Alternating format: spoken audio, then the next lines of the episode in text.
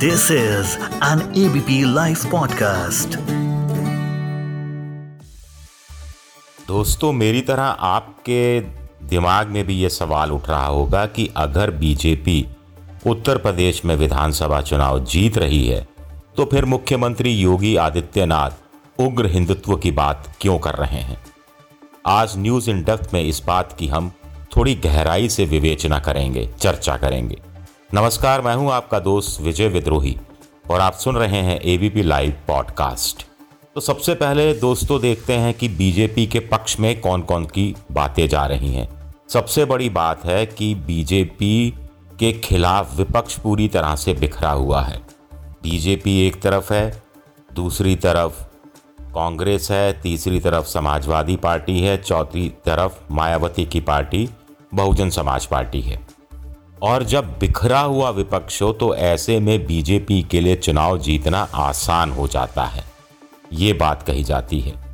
दूसरी बात बीजेपी के पक्ष में इसलिए जाती है कि विपक्ष बिखरा हुआ है तो 19 परसेंट बीस परसेंट मुसलमान जो 70-80 सीटों पर अपना असर दिखाता है, उसका वोट बिखर जाएगा।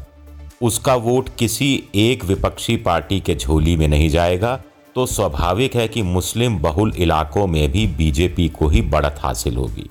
दूसरा सबसे प्रमुख कारण आंकड़ों का खेल है। देखिए, बीजेपी को पिछले विधानसभा चुनाव में 39 पॉइंट समथिंग परसेंट वोट मिला था। अब उत्तर प्रदेश में माना जाता है कि अगर आपको चुनाव निकालना है, जब चार पार्टियाँ अलग अलग चुनाव लड़ रही हो तो 30 परसेंट, इकतीस परसेंट वोट पर्याप्त होता है। इसके दो बड़े उदाहरण हैं। 2002 में मायावती जीती थी, तब उनको करीब 30 परसेंट, इकतीस परसेंट वोट मिला था। माफ़ कीजिएगा 2007 में मायावती जीती थी। फिर उसके बाद 2012 में जब अखिलेश यादव जीते तो भी उनको 30 परसेंट के आसपास वोट मिला था। 220 सीटें आई थी, मायावती की सीटें थी 206 के आसपास। जीत के लिए चाहिए 403 की विधानसभा है तो जीत के लिए चाहिए 203 सीटें। अब 203 सीटों का जुगाड़ बीजेपी आसानी से कर सकती है। अगर बीजेपी का वोट सात आठ परसेंट गिर भी जाता है, यानी 39 40 परसेंट से घटकर 32 33 परसेंट रह जाता है तो भी बीजेपी आसानी से चुनाव निकाल लेगी। हाँ पिछली बार 312 सीटें मिली थी। सहयोगियों के साथ मिलाकर 325 सीटें मिली थी तो इस बार सीटों की संख्या 100 कम हो जाएगी। 325 नहीं तो 225 सही। लेकिन बीजेपी चुनाव निकाल ले जाएगी। तीसरी, चौथी वजह यह है कि बीजेपी के पास डबल इंजन की सरकार है, इसका वो दावा करती रही है। बीजेपी पाँच साल से सत्ता में है, योगी जी सरकार ने विकास की गंगा बहाई है, योगी सरकार में कानून व्यवस्था की स्थिति सुधरी है। तो क्या विकास के नाम पर बीजेपी ने इतना काम नहीं किया यूपी में कि चुनाव निकाल ले?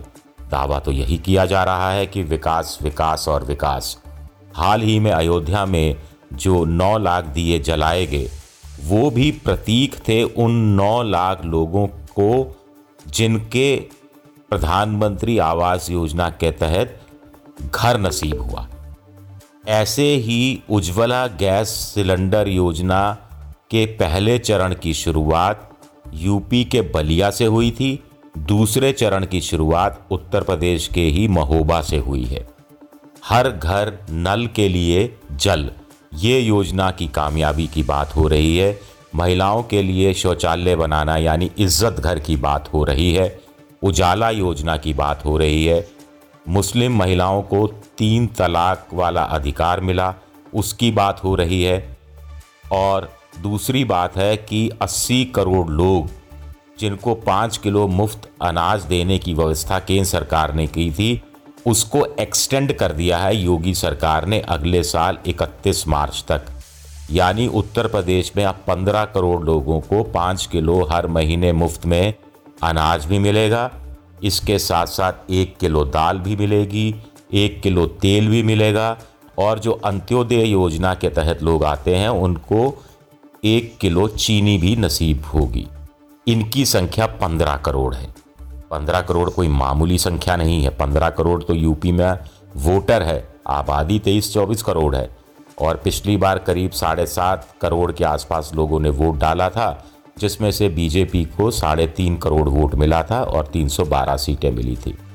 तो आसानी से बीजेपी चुनाव निकाल सकती है। तो फिर क्यों उग्र हिंदुत्व की बात करना, फिर दूसरी पार्टियों पर मुस्लिम तुष्टिकरण का आरोप लगाना फिर ये क्यों कहना कि कार सेवकों पर गोली चलाई गई थी? ये बात बार बार याद दिलाना और ये कहना कि इस बार ऐसा कुछ हुआ तो कार सेवकों पर फूल मालाएँ चढ़ाई जाएँगी। कहराना जहाँ से हिंदुओं ने पलायन किया था कथित तौर पर, वहाँ मुख्यमंत्री योगी जी का जाना और चेतावनी देना कि कैराना अगर किसी ने दोहराने की कोशिश की तो उसे परलोक भेज दिया जाएगा। तो ये बातें क्यों कह रही है बीजेपी? प्रधानमंत्री किसान सम्मान निधि योजना के तहत केंद्र सरकार किसानों को छः हज़ार रुपये साल में देती है तीन किश्तों के रूप में। उत्तर प्रदेश में ऐसे किसानों की संख्या दो करोड़ बयालीस लाख है। 28 लाख ऐसे अन्य किसान हैं जिन्होंने रजिस्ट्रेशन के लिए फॉर्म भरा हुआ है। तो दो करोड़ सत्तर लाख किसान हो गए। तो इतनी बड़ी तादाद में अगर किसानों का वोट मिल जाएगा, जैसा बीजेपी दावा कर रही है तो फिर किसान आंदोलन का भी कोई असर नहीं रहेगा। तो फिर क्यों उग्र हिंदुत्व की बात हो रही है? आइए इसका दूसरा पहलू समझने की कोशिश करते हैं। हाल में हिमाचल प्रदेश में चुनाव हुआ। तीन विधानसभाओं का उपचुनाव बीजेपी बुरी तरह से हारी। एक जगह जमानत जब्त हो गई। मंडी लोकसभा सीट के उपचुनाव जो बीजेपी ने चार लाख वोटों से जीता था, इस बार करीब वो साठ सत्तर हज़ार वोटों से हार गई। कुल मिलाकर बीजेपी को लग रहा है कि जैसा कि हिमाचल प्रदेश के मुख्यमंत्री जयराम ठाकुर ने कहा कि महँगाई वजह रही तो महँगाई के कारण ये जो वोटर है, कहीं छिटक ना जाए। ऐसा वोटर जो हिंदुत्व की विचारधारा में घुल मिल गया है, रच बस गई है उसमें विचारधारा और वो बीजेपी को हर हालत में वोट देता रहा है। इस बार कहीं वो छिटक ना जाए, कहीं महँगाई, बेरोज़गारी, कोरोना काल के जो तकलीफ़ें उसने झेली, उसकी वजह से वो वोट देने नहीं जाए या जाए तो नोटा दबाकर चला आए, ये आशंका बीजेपी को सता रही है। इसलिए भी मुख्यमंत्री योगी उग्र हिंदुत्व की बात कर रहे हैं ताकि ऐसे वोटर को अपने साथ रखा जाए। राष्ट्रवाद की बात हो रही है, अफ़गानिस्तान, तालिबान, कब्रिस्तान, ये सारी बातें, अब्बाजान, ये सारी बातें भी शायद इसीलिए की जा रही हैं। दरअसल कुल मिलाकर तीन अलग अलग मोर्चों पर बीजेपी चुनाव लड़ रही है। एक उग्र हिंदुत्व के नाम पर, एक विकास के नाम पर, एक राष्ट्रवाद के नाम पर। चौथा सोशल इंजीनियरिंग बीजेपी ने कर ही रखी है। बीजेपी किसी तरह का राजनीतिक जोखिम नहीं उठाना चाहती। पूर्वांचल में उसने अपना दल के साथ समझौता किया है। उसने निषाद पार्टी के साथ समझौता किया है। कुछ अन्य छोटी पार्टियाँ हैं जिनकी संख्या 10, 11, 12 बताई जाती हैं। उनके साथ भी बीजेपी ने चुनावी समझौता किया है। बीजेपी को सबसे बड़ा डर यह है कि अगर जाति के आधार पर चुनाव हुआ तो बीजेपी कहीं निपट तो नहीं जाएगी। धर्म जाति को तोड़ता है। यानी जाति जिस चीज़ को जोड़ती है धर्म उसे तोड़ देता है। और धर्म जिसे जोड़ता है, उसे जाति तोड़ देती है। तो बीजेपी चाहती है कि जाति के आधार पर लोग वोट नहीं डालें और धर्म ही जाति को तोड़ सकता है। लिहाजा धर्म की, हिंदुत्व की बात हो रही है।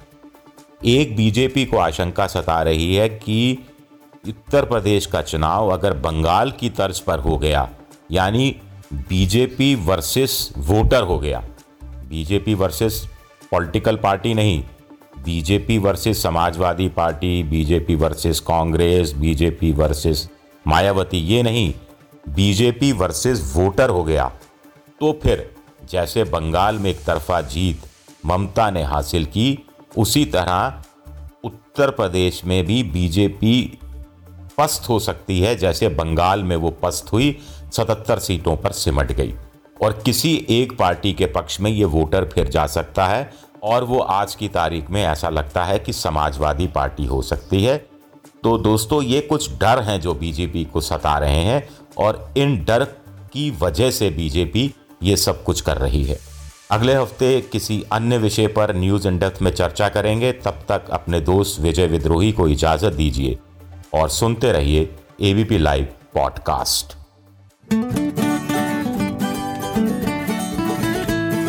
this is an ABP live podcast